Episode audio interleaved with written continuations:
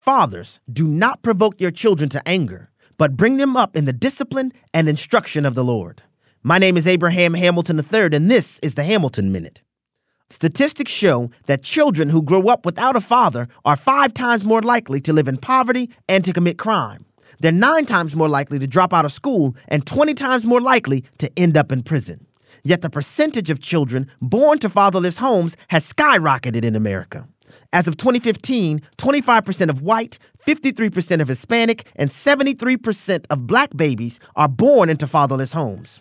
While scripture teaches that the weight of raising children in the discipline and instruction of the Lord falls upon fathers, seems like we need a movement that says fatherhood matters.